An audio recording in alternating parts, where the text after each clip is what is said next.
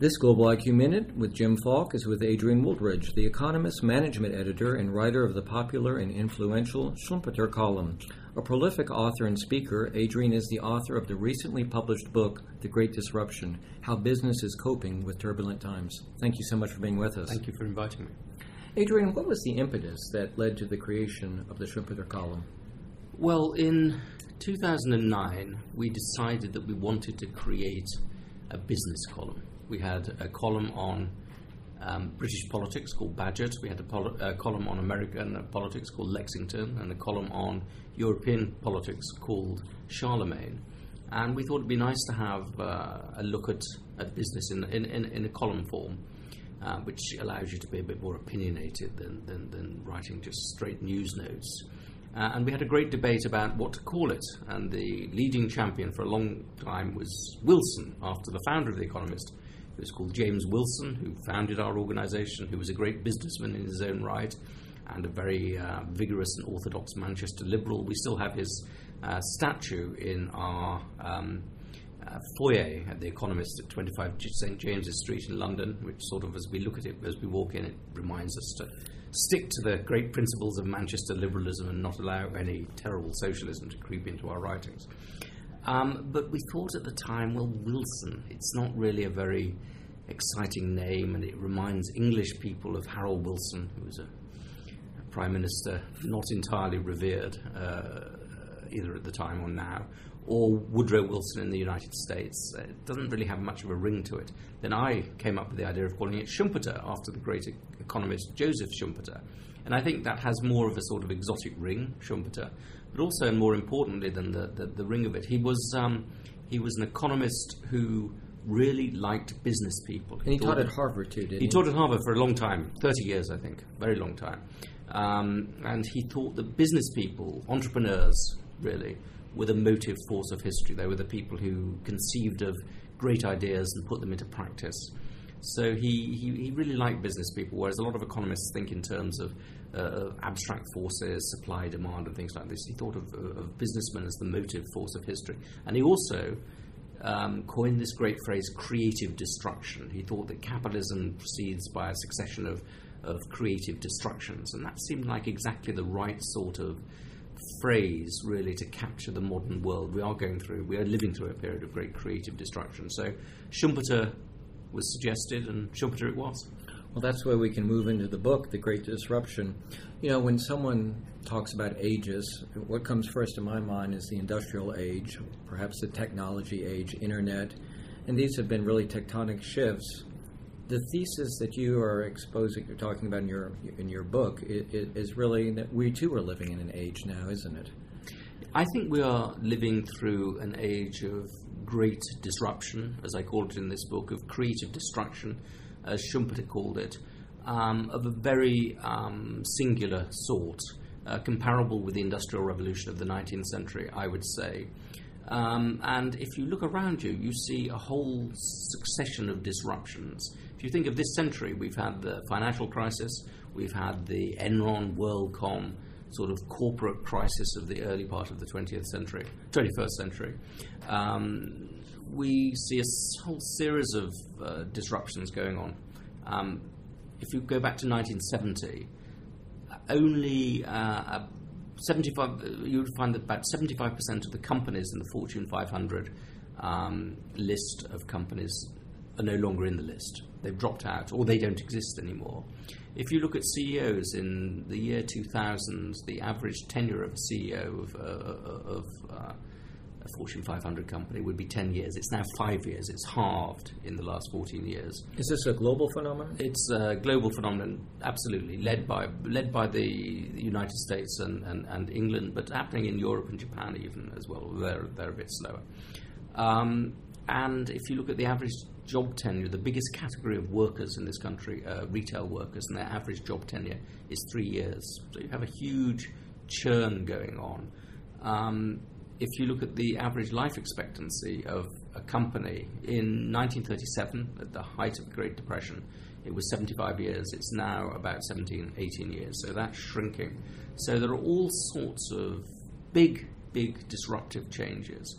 And I think that we're at the beginning of a period whereby those changes will get will get faster. We'll get will get more more disruptive because I think we have a series of technologies now which are having a pervasive effect on the economy. Uber, I will point to as a classic example of that. You would have thought something like driving a taxi, um, providing taxi services, would be something that wouldn't change. It would be impervious to technological change. But in fact, Uber is, is, is changing the whole business of, of, of, taxi driving and creating a great deal of disruption in the process. We just saw, saw today in the news vast protests in, in, in, in um, in London, uh, in Paris, um, by taxi drivers. And I noticed also in London that taxi drivers are very annoyed, but in London they're civilized and restrained in their protests, whereas, of course, in Paris they immediately started fighting people. uh, typical sort of French belligerence there. I say that as an English person. Well, you know, there, there, always used to be this idea that you had a contract between the employee yes. and the company. You'd get your watch after a certain period yeah. of time. And so it seems that yesterday's employment model has just been tossed out the Absolutely. window, much less loyalty from mm-hmm. coming from either party. So what's the impact of this? And, and, if you're a young person, I mean, how do you how do you handle it? Well, I think there's a the, the, there's a huge impact. We used to think of the company as something that's a relatively solid organization. It owned things, it had workers, um, it had a, a long-term plan for the future, and you would you you know you could conceive of your life as working for that company for most of your your life. Companies are becoming much more virtual. They're becoming much more am- amorphous, and they have much shorter contracts with their workers. They expect to employ their workers as temporary workers, as contract workers, certainly not to give them employment rights except when they absolutely have to. And at the same time, workers are responding to that, or young people particularly respond to that, by thinking of their lives as being much more mobile, moving from one company to another. So the old, old contract, which was, you know, you, you give us loyalty and we'll give you a long term job, has gone. There's no loyalty and there are no long term jobs. So, what are our options? How do you minimize the impact of all this, or do you need to? Um, I think there are always going to be a few people who will be company men. I think all companies, even Uber, will have have to have a staff of people who they look at as long-term employees. But that long-term core of workers is getting much much smaller. So you can be a company man, and there are some some companies that that, that, that obviously deal with big physical assets like uh, like oil and things like that. So there will be some company men, but as a proportion of the economy, they will be much smaller, and there will be a much larger penumbra of people who have temporary work um, or who have contract work or who move from one job to another with great speed. So I think the onus on those people is to remain not in employment but to remain employable, to keep their skills up to speed. So they should look at every single job that they get, not just as a chance to get a pay slip, but also as a chance to improve their skills, to make them more employable, to make them more desirable for other other employers in the long term. So everything you do um, whether it's getting a job or going to the World Affairs Council or reading The Economist every week, should be done in part with the notion of sharpening the saw, keeping yourself employable, keeping yourself especially the date. last two. Absolutely, right. Absolutely. But is this creating a greater sense of identity, or is it taking identity away from people? I think it's creating um, new senses of identity, and it's creating great tensions about the notion of identity. I think that for a long time, um, people's identities were bound up with their jobs, with their employers, with the people, with the organizations that they work for. I think that's beginning to change. People's identities are bound up much more with their educational qualifications, with the particular profession they work for. They will say, I'm a dentist, I'm an accountant, I'm a journalist, much more than I work for this, I work for that. So that with their skill set, their identity is bound up with.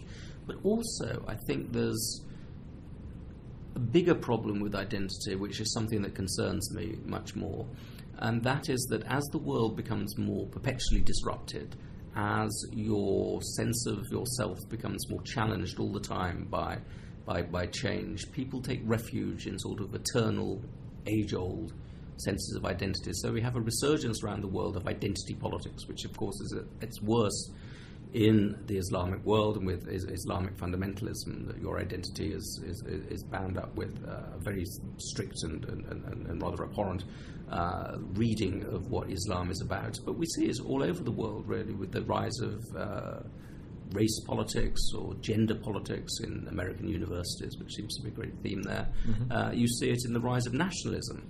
Um, and Britain, one of the world's, the United Kingdom, one of the world's most successful countries and used to rule quite a big chunk of the world, is now being torn apart by the rise of, of Scottish nationalism. You know, the, the Scot- 45% of Scots voted for independence, 50 MPs. Now the Scottish Nationalist Party had 50 MPs, so the Tories, uh, Labour, and the Liberal Democrats, I think, have three MPs left in, in Scotland. So it's a country where which has really shifted towards a very aggressive sort of uh, nationalism.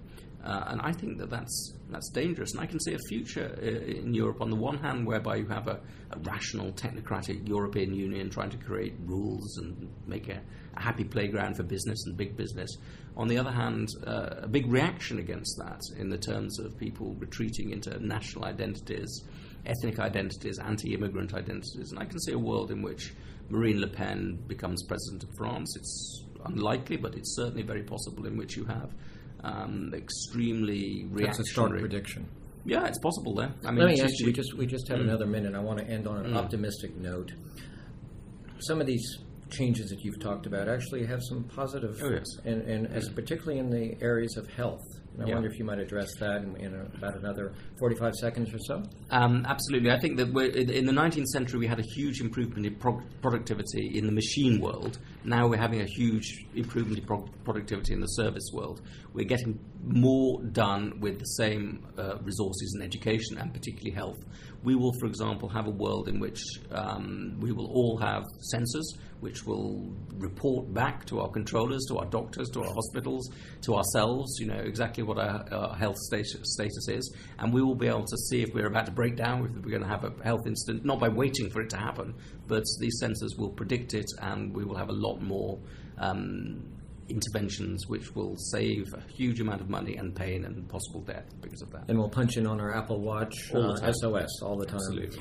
Our guest on this Global IQ Minute has been the economist, Schumpeter columnist Adrian Wooldridge, and, and author of The Great Disruption.